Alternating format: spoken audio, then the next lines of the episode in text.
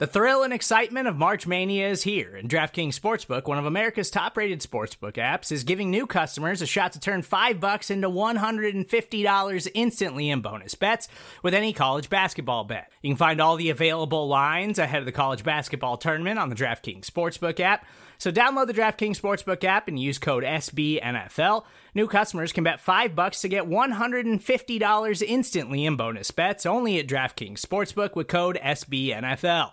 The crown is yours. Gambling problem? Call 1-800-GAMBLER or in West Virginia visit www.1800gambler.net. In New York, call 877-8-HOPE-NY or text HOPE-NY. In Connecticut, help is available for problem gambling. Call 888-789-7777 or visit ccpg.org. Please play responsibly on behalf of Boot Hill Casino and Resort. 21 plus, age varies by jurisdiction. Void in Ontario. Bonus bets expire 168 hours after issuance. See dkng.com slash bball for eligibility, deposit restrictions, terms, and responsible gaming resources.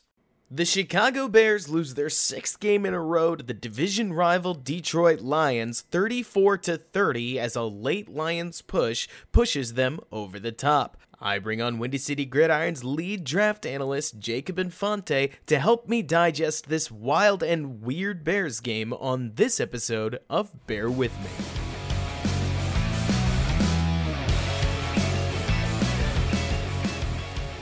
What's going on, everybody, and welcome back to Bear With Me, a Chicago Bears podcast hosted by yours truly, Robert Schmitz, right here on the Windy City Gridiron Podcasting Network. And what a weird game it is to be talking to you about as I'm bringing on the Bears draft analyst, Jacob Infante, who I scheduled before the game. I promise, Bears fans, I did. And here, as the Bears saw a 23 to 13 lead at half evaporate into into a, a total blown lead situation right there at the end of the game. I got to tell you, Jacob, my head's still spinning as somebody who came into this game seeing opportunities as a win win with the Bears potentially making a playoff push here if they could win and turn in or turn that 5 and 6 five game losing skid into a 6 and 6 record and 1 and 0 as the Bears were calling it. But now all of a sudden at 5 and 7, three straight divisional losses, the Bears may have their answers here at uh, at what their front office and coaching situation is like. And as this, is it now a six game losing skid? Uh, oh my word. Yeah, this season, like we may be starting to think about draft position, which, hey, I mean, it got better today, but it's it's such whiplash that I'm just sitting here a little lost. Jacob, how are you doing today? How did you feel about this game? Uh, I, I don't even know at this point because, like, you and I were talking earlier, like, we know that this is probably for the best because a win keeps the Bears at 500. It, I believe, yeah, it keeps them at 500 and it keeps them tight in that playoff race. And who knows, maybe a loss to the Arizona Cardinals puts them into that seventh seed, and that would probably be enough to keep uh, Matt Nagy and Ryan Pace around. If you make the playoffs, you can't fire a regime after they just made the playoffs. Like as much as that you can make the argument for it, I don't think they would. Now they're five and seven, and they face extremely tall odds to make it into the playoffs. They've lost six straight. They've utterly collapsed. I think it's for the best. And as tough as it might be to consider how much of a pretty much a guaranteed win it looked like later on in the fourth quarter, I'm I'm content with this. I'm surprisingly content with this loss. And sure, they played horribly, but there is a silver lining, and the silver lining is that this is probably in the long term going to be for the greater good. Well, that's what's so funny about it, isn't it, Jacob? You talked about how they played horribly, and they definitely, I mean, especially on defense, allowing 34 points out of absolutely nowhere. I've said this before on other podcasts, like second most expensive defense in football, a town known for being incredibly good at defending, and on your home turf, nonetheless, like 34 points to a rival that got shut out just a couple weeks ago, if not last week and Thanksgiving, maybe. Like, not good. Nobody's excited about it. On the other hand, I think you'd agree with me, Jacob. Guys like Darnell Mooney, Cole Kmet, David Montgomery looked nothing short of ferocious today. Like, there were real silver linings here on offense, regardless of how poor the Lions' defense is. And it is poor because a defense missing Trey Flowers, Danny Shelton, and Desmond Trufant, I actually can't think of another player on their defense, like name wise, because I uh, it doesn't seem like they have a whole lot of talent in the cupboard besides them. I guess Everson Griffen, though he did get picked up later in the season. But like you're saying, this was a real whiplash affair as when Bilal Nichols cut off that pass and picked off uh, what should have been a fairly easy screen look for Matthew Stafford, I thought game was over. You know, like easy. Bears have been moving the ball effectively on offense. I expected them to just keep handing it off, pounding the rock. Mitchell Trubisky was playing efficient football, and all of a sudden the tables just flipped on me. And I'm still sitting here at 3:47 Central Standard Time in shock that things happened the way they did. Doesn't mean it's like a bad outcome for the Bears, and we'll get into that a little more. I'm just amazed we're here talking about it, you know? Yeah, and I definitely agree with you. When I saw the Bilal Nichols interception, I was sure that was it. Because, like you said, the Bears were moving the ball down the field efficiently on offense, and the offensive performance probably the best we've seen all year from them. So the fact that they ended up losing says a lot about how this defense played this week, uh, especially against the Detroit offense that didn't even have D'Andre Swift or Kenny Golladay. Mm-hmm. Two of their best players weren't even there. So that's what I'm. It's it's it's tough to watch. I'll admit, like a team that was so clearly in the driver's seat utterly collapse in the way that they did in that sort of fashion. The the Trubisky strip sack just falling apart uh, on those two drives, I believe it was. Yeah, two drives in the fourth quarter. Uh, that just turned all the momentum in Detroit's favor. I believe it was. I'm checking it out right now. It was two three and outs, forced to punt, and then a fumble on third down. And then they had one more drive after that, and it didn't work out. So it was just confusing to me how a team that, at least on offense, was playing so well prior to those couple of drives just utterly collapsed in the way that they did like and i'm looking forward to checking out the tape on that just to see what exactly went wrong. Was it you know from a play calling perspective i think that plays a big part in it. Was it just the players not executing their assignments? I'm sure there's a lot of layers into what happened and i think that uh, I, i'm nearly at a loss for words. Well, let me try to help fill the air because certainly I. I, certainly I'm talkative enough to help out. I think if you go back to the film, just going entirely off of like what I my first gut based on what I saw cuz watching a game and honestly like live tweeting it like you know we we love to do, it, it can sometimes take your eye off the ball a little bit, but based on what I saw, I saw that the Lions defense had no answer whatsoever without Danny Shelton for the Bears inside running game in the first half. I mean, the Bears controlled the tempo in a way that they've not been able to do since the last time they played the Lions in week one, where if you remember, next gen stats had charted the Bears for I think it was five expected yards per running play.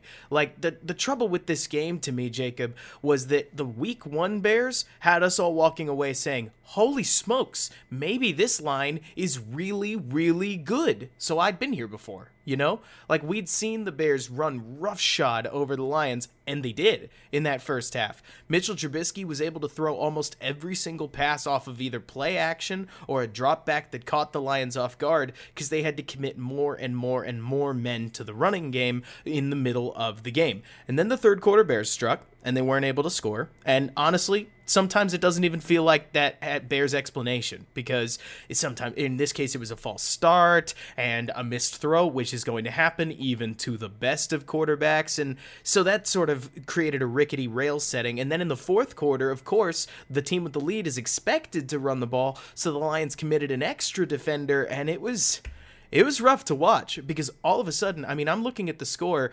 I don't think Bears fans are going to believe me when I say that David Montgomery finished with 17 carries for only 72 yards, and that's a yards per carry average of 4.2. Think you're going to agree, Jacob? He felt so much more ferocious and, frankly, gained way more yards than that, or at least it felt like that, right?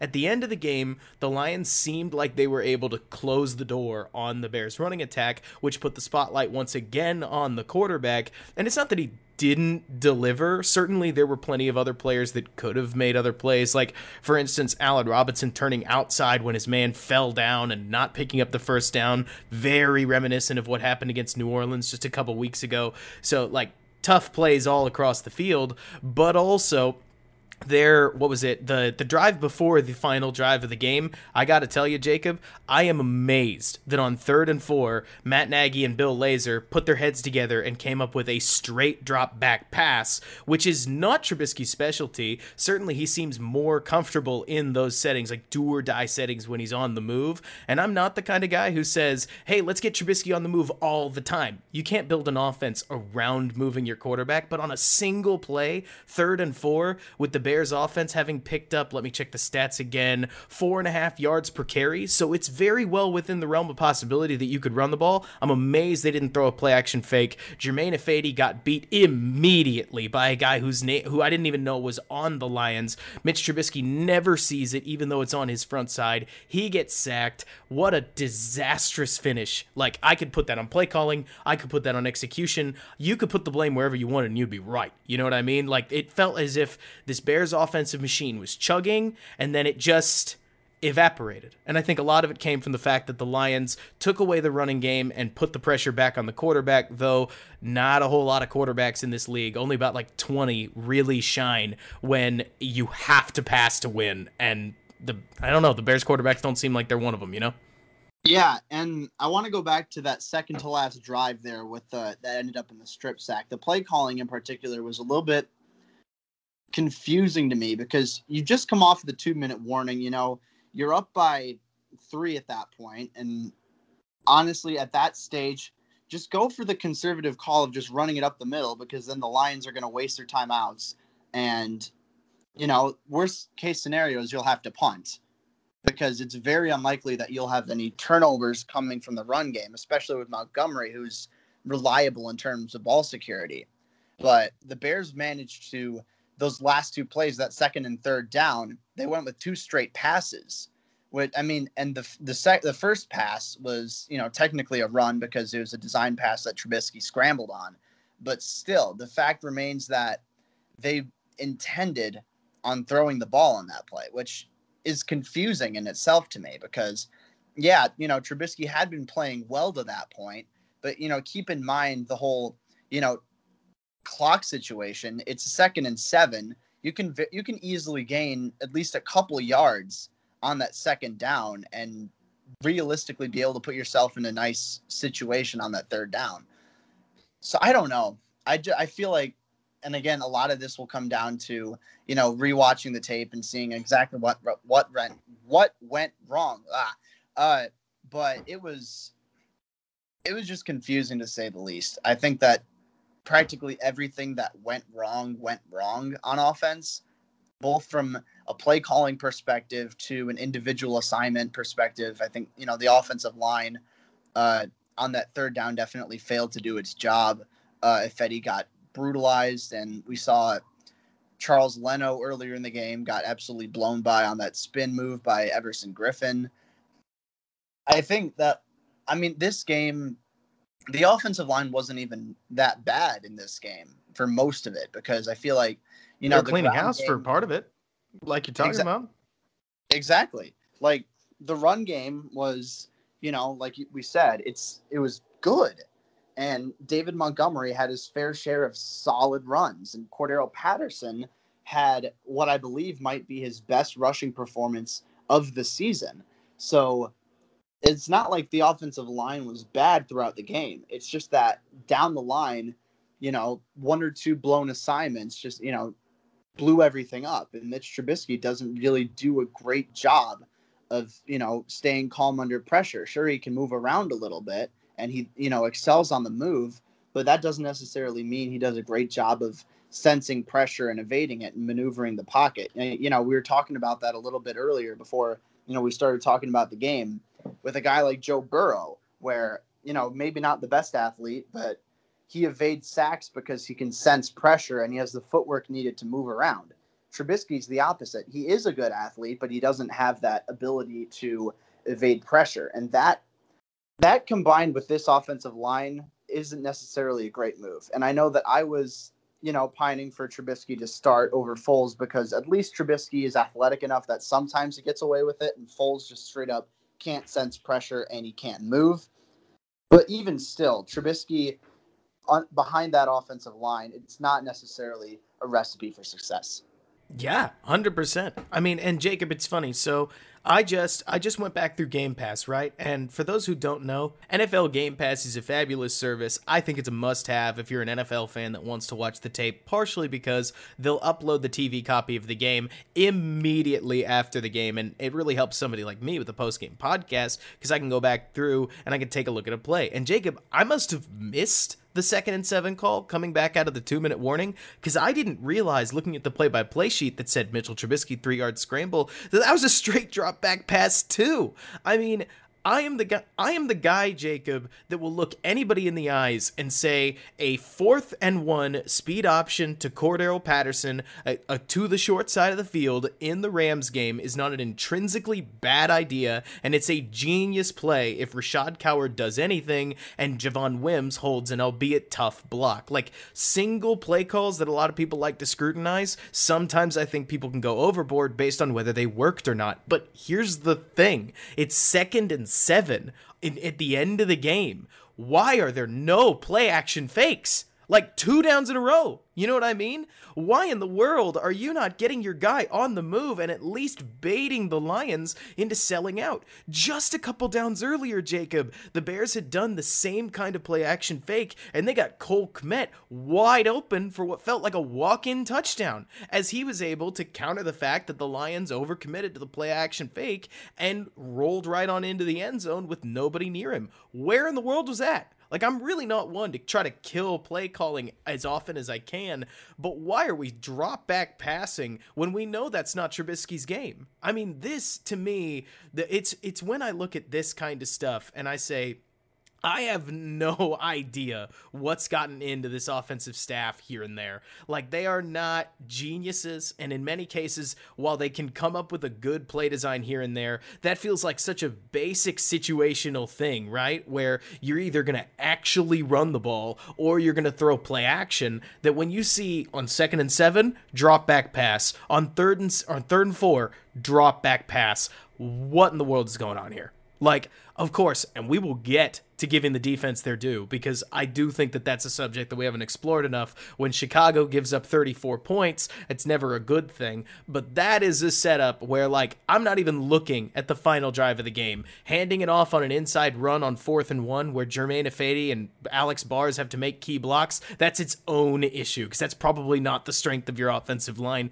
And we knew that, and we learned it in the Titans game where exactly the same thing happened. But it is wild to me, Jacob, that here, I mean, you want to talk about firing Matt Nagy, you want like a good reason to do so. That series right there, honestly, that might be enough for somebody like me if I'm George McCaskey. And granted, I've been talking on this podcast that I might have pulled the trigger like a while ago, but that setup right there why is Mitchell Trubisky somebody who I think you know, I think I know, and if both of us know Jacob and we're fans that Mitchell Trubisky struggles on any concept that's more than one read, why in the world are you not simplifying it and say throw or go, Mitch? Like roll out, have one guy in front of you, and if he's not there, you just run it. It doesn't seem that hard to me. I can't believe that that's what we did, and it's probably part of the reason we lost.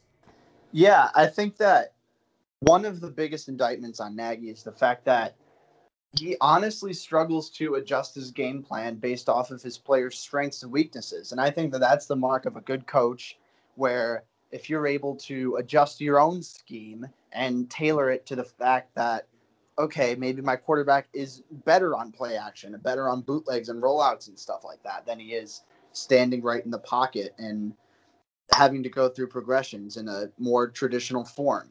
Like, take a look at Bill Belichick. I mean, obviously, this hasn't been the best season for the Patriots, but he managed to change up his playbook to adjust to Cam Newton because Cam Newton and Tom Brady are two very different quarterbacks.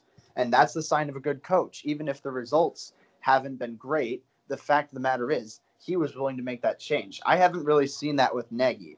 I haven't really seen him willing to adjust uh, to Trubisky's strengths. And in my opinion, they're running a very similar offense to what they did under uh, with Nick Foles under center. They're not taking advantage of Trubisky's athleticism. And granted, I know that Trubisky hasn't been running the ball as often as he did earlier in his career, but still, at least get him on the move. It opens things up a little bit. It simplifies things because you're eliminating one half of the field. You're just having to go through one or two reads tops. It's not, you know, it's not necessarily rocket science in that case. So, yeah, I think a big part of that has to go on Nagy for that, as well as Bill Lazor, who's you know now calling the plays. So, and considering that offensive staff, there are guys with legitimate NFL experience. It's not like they're inexperienced and don't know any better.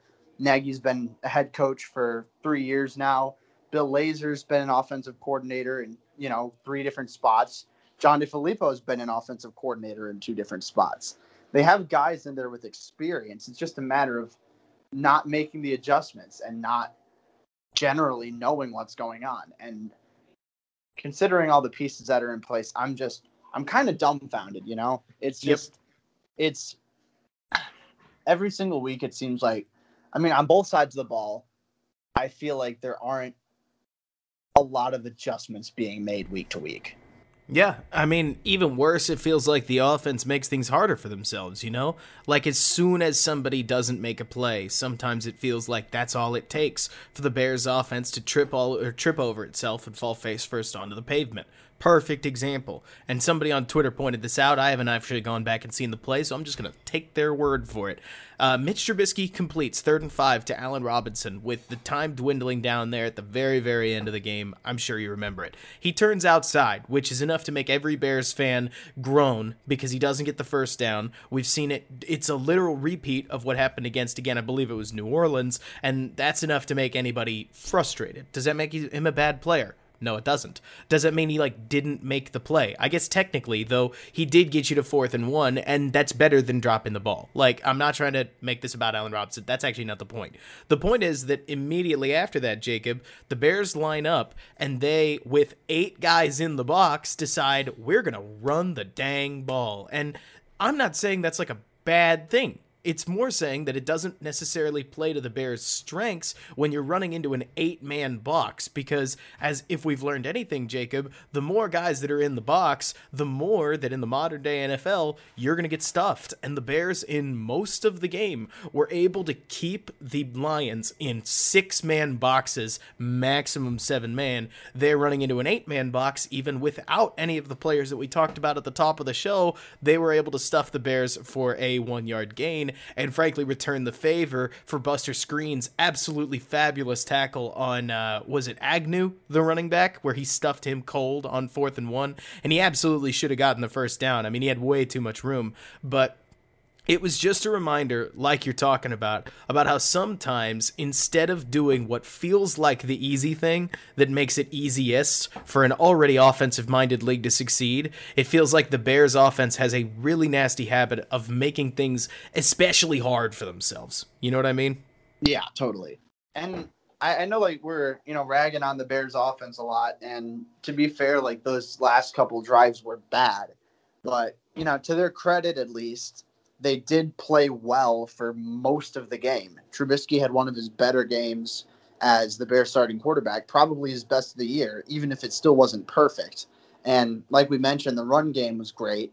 Uh, a handful of receivers made some big plays. Allen Robinson, outside of the you know questionable decision to step out of bounds and to not try and fight for that first down, uh, he had a good game. Cole Kmet had a good game. He had five catches, and Jimmy Graham didn't have any. So I think that's slowly but surely signaling that Cole Kmet is the guy at tight end. He's getting more snaps than he was earlier in the year, and Jimmy Graham's getting fewer and fewer targets. So I'm encouraged to see that they're involving Kmet and he's doing, you know, relatively well with that increased workload. But, you know, still the most important thing is that the end of the game they weren't able to come through. Right. I couldn't agree more. I mean, granted, I could I could if I wanted to put an asterisk by this game, just being totally honest because the the defense that the Bears played wasn't very good. But Jacob, if you're thinking what I know some listeners out there are thinking, I'll call it out and I'll say it to myself. In the NFL, it doesn't really matter. If you play the Jets and you put up 85 points, guess what? That's what goes on your stat sheet because that's what matters. In in the NFL, every single touchdown counts, and the Bears were able to move the ball very very effectively, running absolutely roughshod over a Lions defense that had no answers. I mean, they were great. Dot dot dot until it felt like it mattered. Where in the third quarter they were they weren't able to do much. I don't think they scored in the third yet again. And then in the fourth quarter they got that early touchdown and seemed to kind of go dark, even though they were given the interception and had a big lead there at the end of the game. And it's just frustrating. I mean, I don't want to kill the Bears offense more than I think they deserve because after the break here, which we're going to take in a second, I think it's about time we start talking about the defense. Uh, but the Bears offense, they did their job. They put up 30 points against a defense that not very good, but the Bears offense has had enough problems against not very good defenses that seeing them put up 30 points in regulation was a real positive, and it's just a bummer that they're at the end of the game. They couldn't let's let's put it this way. They couldn't really finish what they started. Is that fair enough? Like they started so strong and to not see them land that final punch is just a bummer. Yeah, I definitely agree with that. I mean, I, I like the boxing analogy because you went you know all those different all those you know first couple rounds you know you were doing well and you were sticking it to them but when it mattered most you weren't able to finish the job. And i think yeah, that's an issue when you're you know in a two possession lead and you're not able to pull off you know the final death blow there. Like that's you know that's bad. And at one point it well i want to say with a roughly two and a half minutes left in the fourth quarter. The Bears were up by two possessions, and then they ended up losing the game. And I I went back because I tweeted something about how at a certain point the Bears had like a 97% chance of winning according to ESPN's win probability chart. I've been doing a little bit of messing around. I found one that's even worse. With 4 minutes and 33 seconds left in the fourth quarter, the Bears were given a 99.1% chance of winning this game right after Matthew Stafford's incomplete pass to TJ Hockenson. And then it slowly but surely evaporated.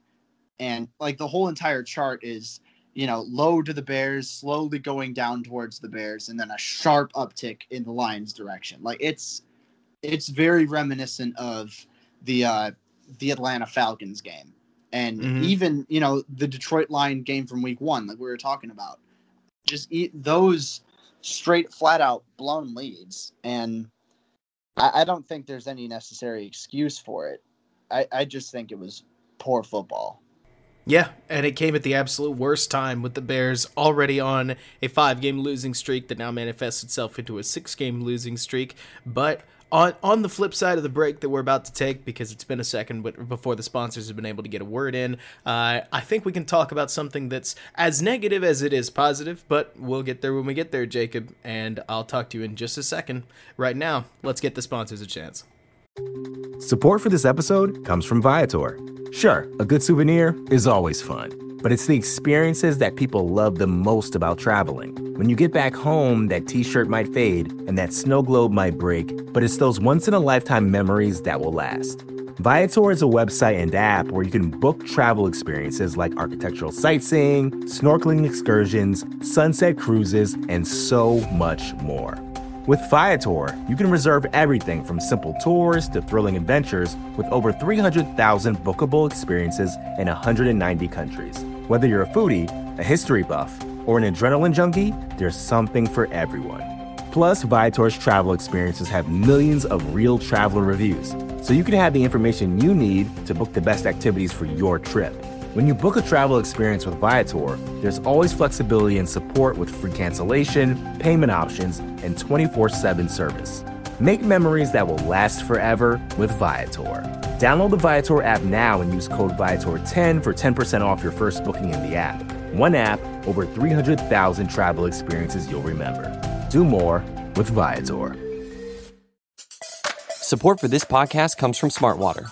Life moves pretty fast. Are you drinking water that can keep up? Smartwater Alkaline has everything you need to stay hydrated, no matter where your day takes you.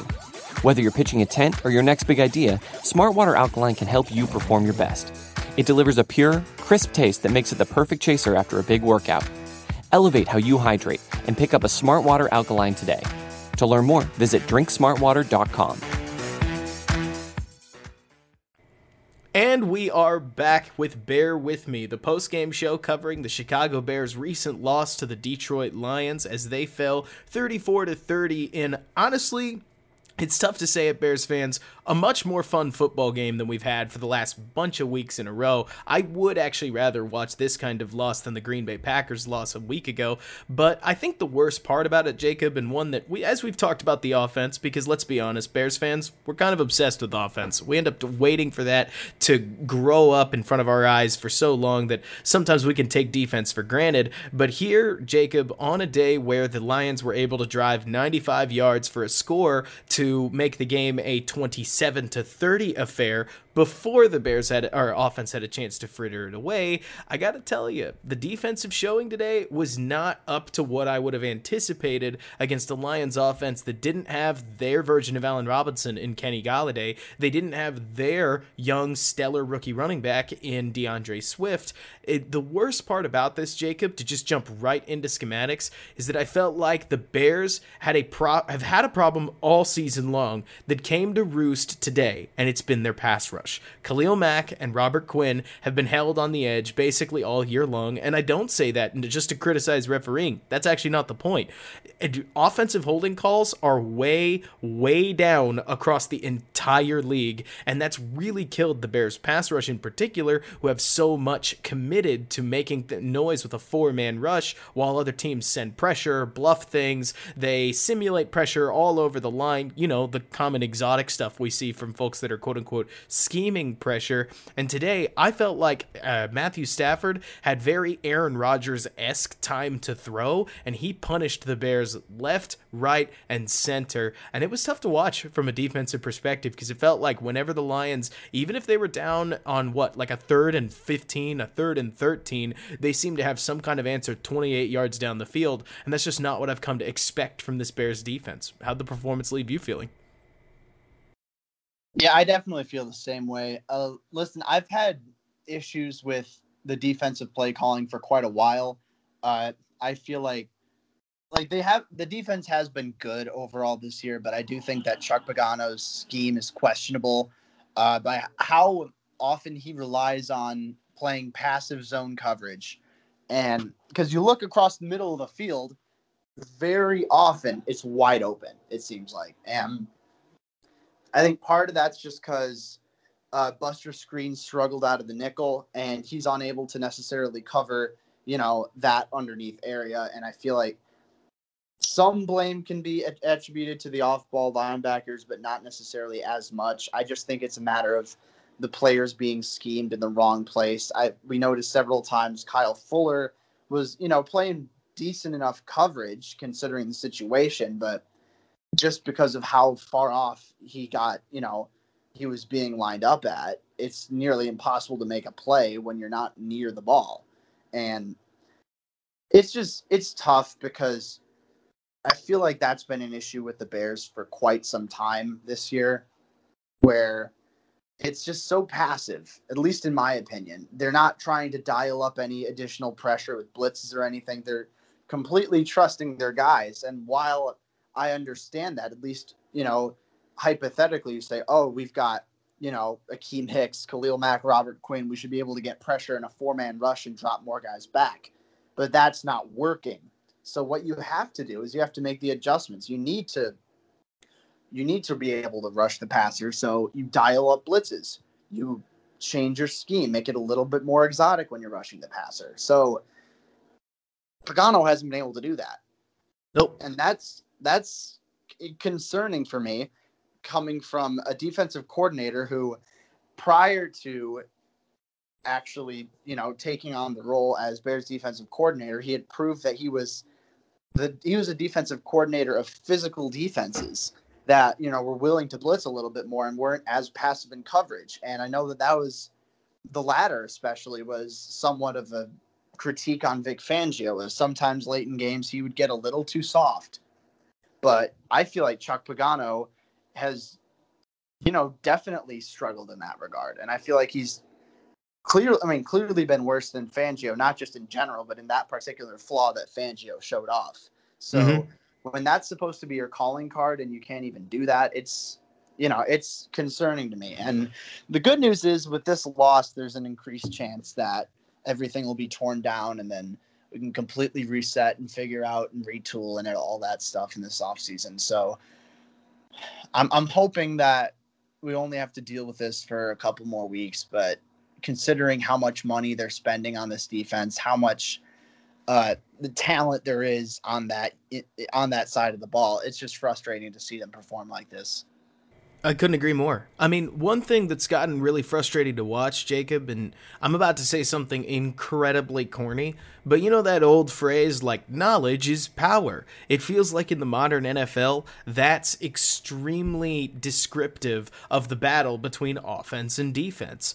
And what at least like a, a great example, Mitch Trubisky is a legitimate NFL starting quarterback when he knows what the opposing defense is going to give him and he knows exactly how he's going to operate against it. I think you'd probably agree with that. Pocket sense, eh, he can struggle quite a bit. Mobility, technically it's there, but sometimes it doesn't show up. But when he knows, okay, I'm going to do this, and this guy's going to get open, and I'm going to throw it like this to him, he's great.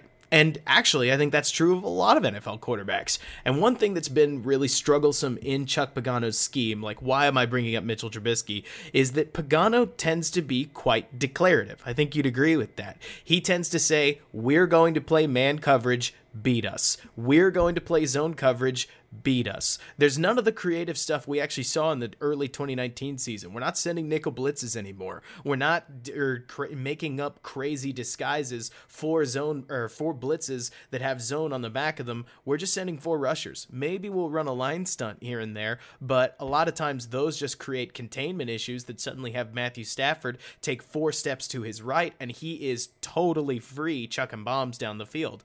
And like you're talking about, I mean, when you give the modern modern NFL quarterback the ability to see through your defense and pick apart matchups, they're going to target Buster Skrine. They're going to target DeAndre Houston Carson. They're going to target Tashaun Gipson. And you're going to forget that Jaylon Johnson and Kyle Fuller are even on the team, let alone guys like Eddie Jackson, because the def- or because the offense just isn't going to bother with them. You know, like they if they can pick a side and they can get Buster Skrine in a one on one, they're going to do it. And part of the reason that I think Buster Skrine's been so, so, so maligned across Bears Nation over the last, what do you think, five weeks is because teams have figured out exactly how to like fiddle with Pagano's scheme to make it such that Jaylon Johnson, Eddie Jackson, and Kyle Fuller only show up when they want them to. And same with Roquan Smith.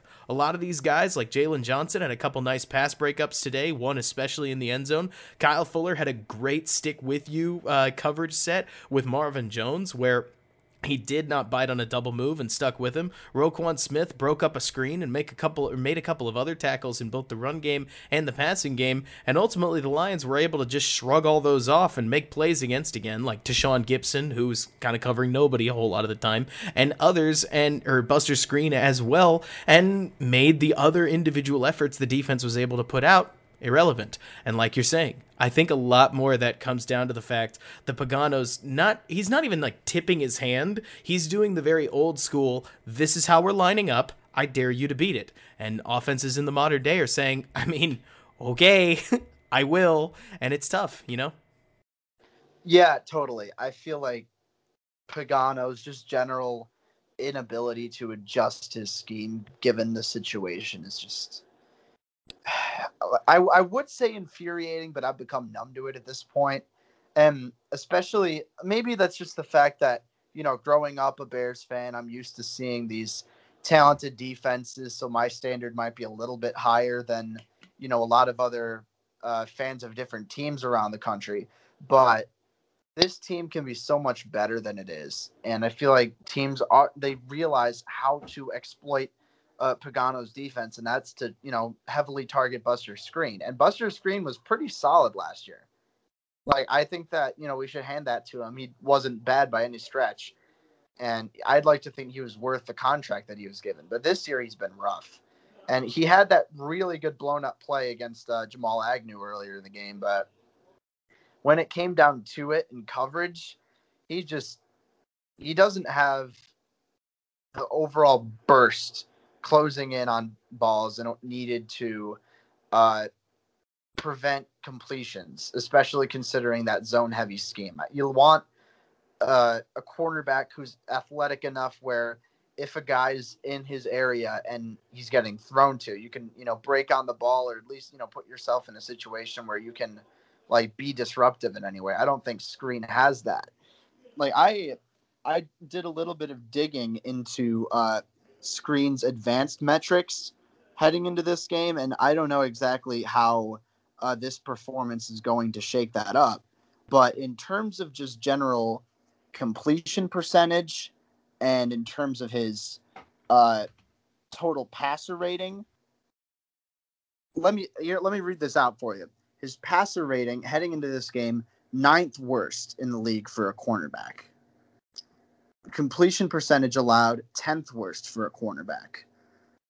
Touchdowns allowed, fifth worst for a, cor- a cornerback and considering the fact that you know you give like a, a post June 1st designation for his release, I think it's a foregone conclusion at this point. And sure, you don't know what you have in Duke Shelley or Kindle Vildor yet on defense, but I would much rather take a shot with them and then maybe bring in like another uh, free agent veteran on a cheap deal or draft a guy on day three and try and work with that then keep Skrine around and keep paying him the amount of money he's getting. I just feel like, and I hate to just rag on one guy because I do think that there are a lot of problems with the defense, and you know other people are you know worthy of blame. I don't think Jaylon Johnson had his best game. He had the really nice uh, PBU in the end zone, but other than that, he had a couple plays, uh, including that blown touchdown pass uh, to uh, I want to say it was Marvin Jones in the fourth quarter where you know Johnson just didn't look ready. But regardless, I think that Skrine hasn't been playing up to the standard that his contract allows, and I think that a lot is going to have to be you know pondered over the offseason about one whether or not you want to keep Pagano around, or two if you do, what are you going to do with Skrine? My guess is they let him go. And you know, it's funny, Jacob, because you talk about like Skrine not living up to his contract, and he signed to a much more modest, like five million dollar deal, which for a nickel corner, granted, that can be kind of a lot. It's it's very weird. The nickel market is one of the weirdest, based on what Brad Spielberger's told me in football, because sometimes you can find Nickel Robey-Coleman for like a veteran minimum deal, and other times somebody's getting paid nine million dollars, ten million dollars, eleven million dollars, and I think Bryce Callahan's case, and uh, well, Skrine looks looks much cheaper than that. But like you're talking about, his metrics don't help him.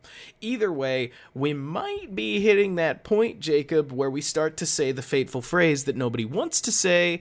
And maybe we just play the kids. Because at some point, don't you think you got to figure out what you have in Duke Shelley and Kindle Vildor so that at least you know what you have going into this 2021 season? Yeah, I think that it's definitely worth considering. My opinion, if you lose two more games. I think because you're five and seven right now, you've got four more games the rest of the year.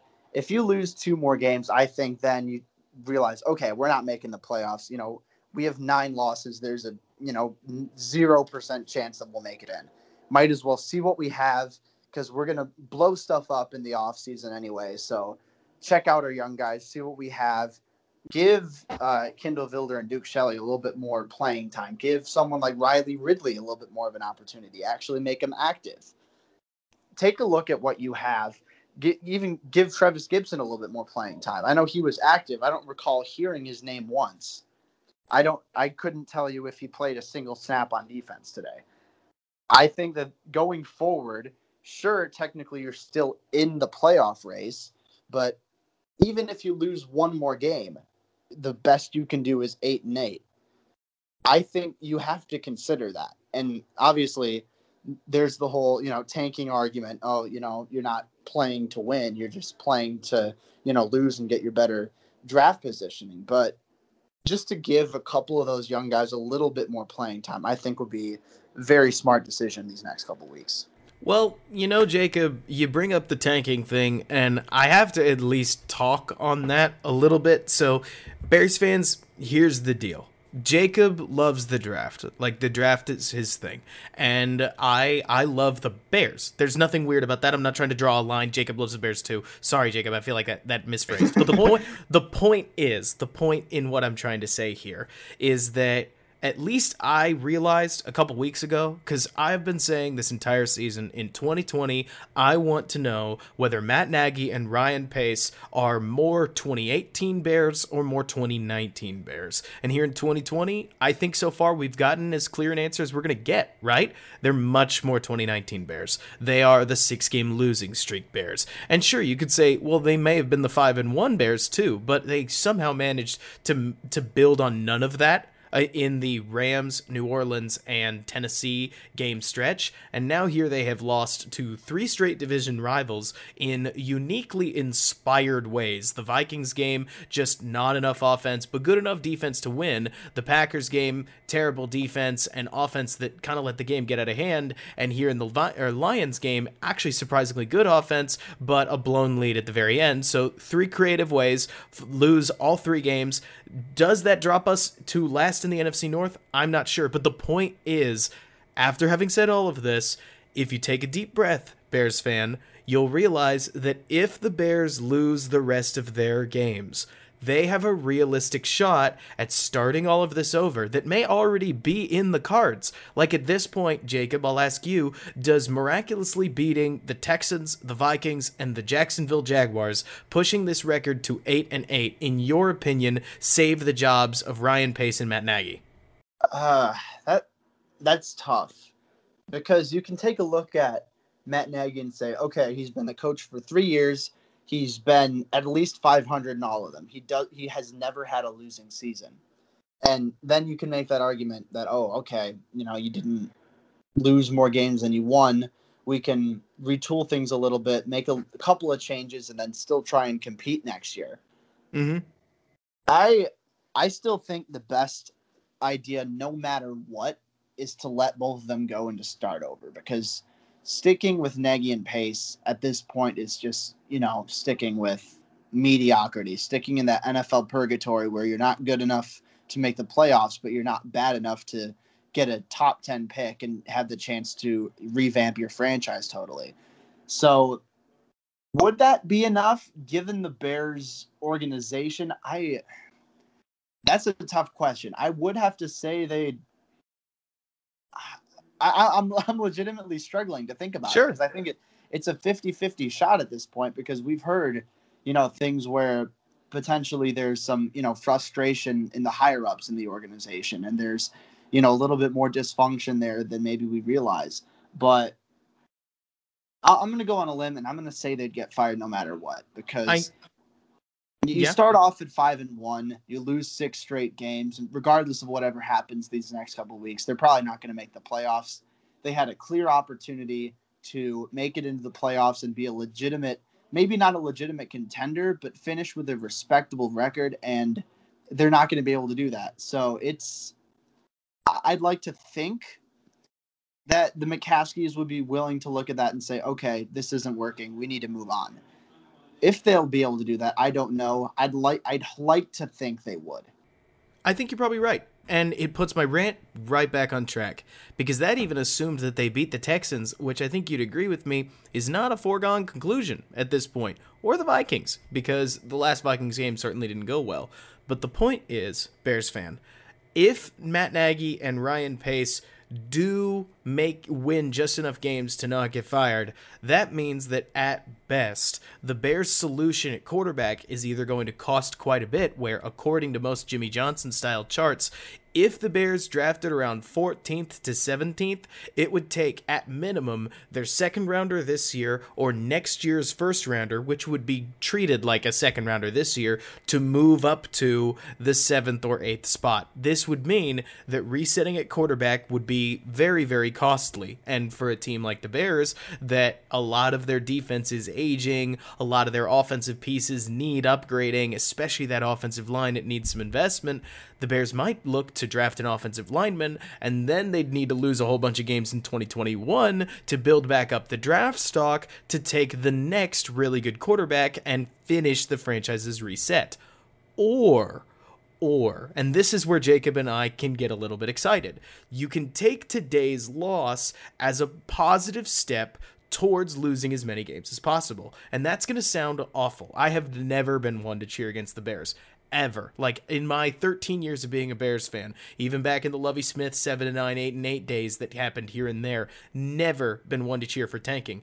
But if you, like me, decide that these next four games are not worth getting in the way of drafting a Zach Wilson type or a Trey Lance type, even, maybe even a Justin Fields, depending on Jacksonville's decision, then I think this Bears team can get their quarterback of the future and quote unquote reset things in one pure offseason that puts us into scrappy, competitive, maybe not good yet, but hey, they've got a future ahead of them status in one year, and immediately we'll have a much more fun product to watch next year on the football field.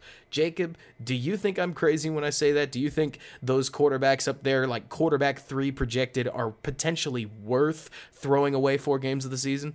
I think they would be for sure because the quarterback, you know, say whatever you want, it's the most important position in football nowadays.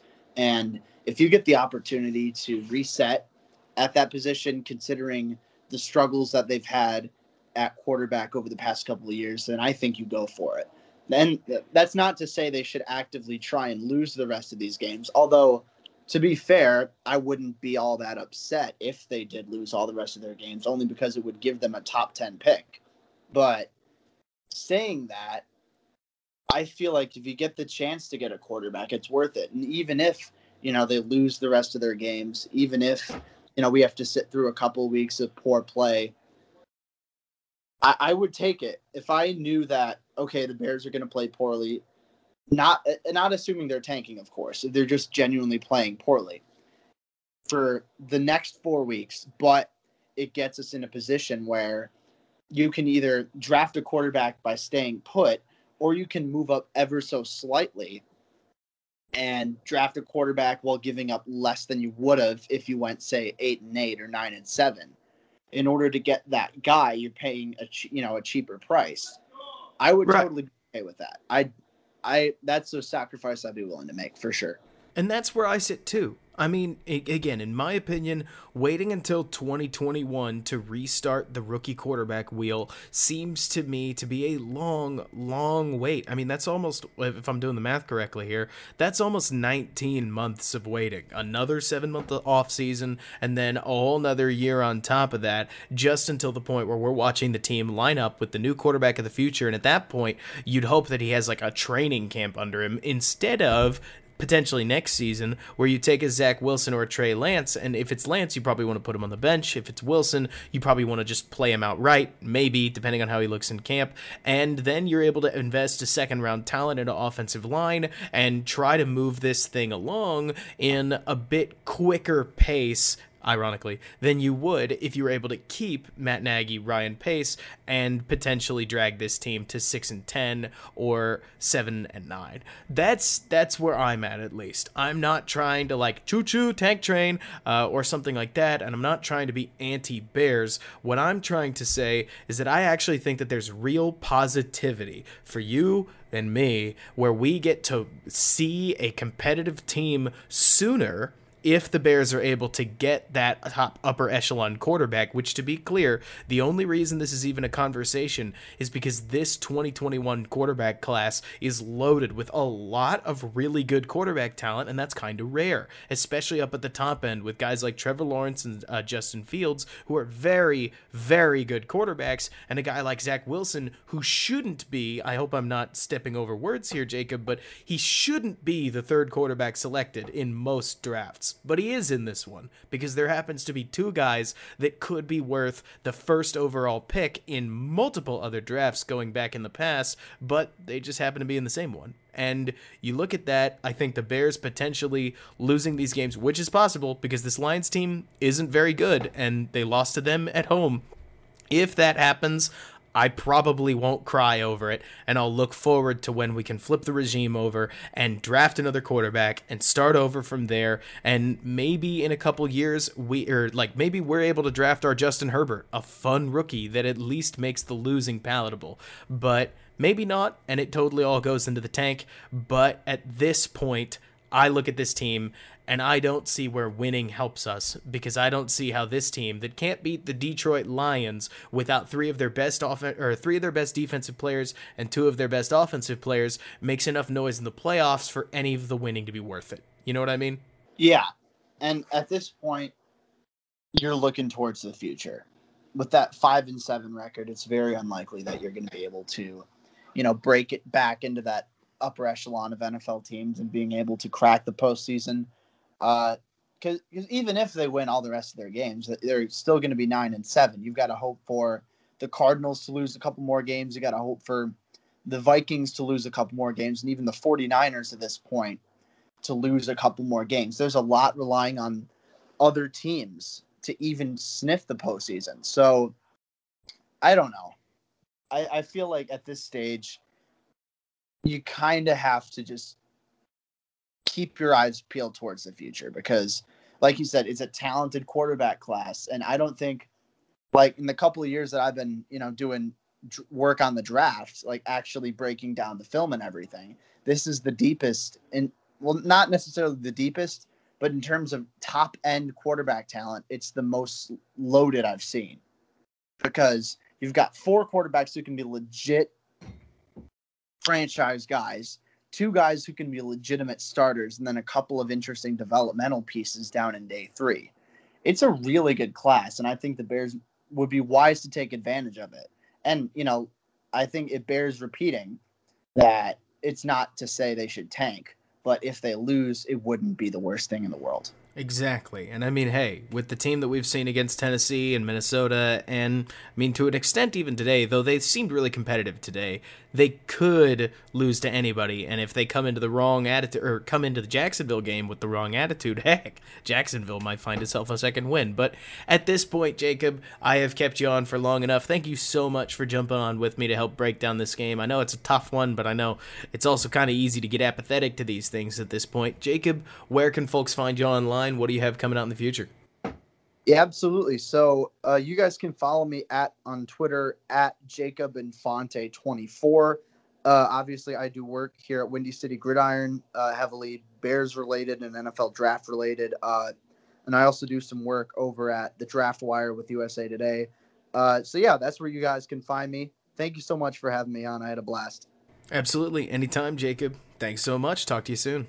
And Bears fans, that's going to do it for this episode of Bear With Me. If you like what I have to say, feel free to follow me over on Twitter at Robert K. Schmitz. That's R O B E R T K S C H M I T Z. Please do drop a review on Spotify, Apple Podcasts, or whatever other platform it is that you follow the show on. And do give me feedback, whether Twitter DMs, Twitter on public, Windy City Gridiron comment section, anything helps as I want to put together the best show for you, Bears fans, because without you, nothing else really matters here. Thanks so much for listening. We're going to be with you all the way through the rest of this season, this off season, and every other season to come. And until next time, Bears fans, bear down, and thanks so much for bearing with me.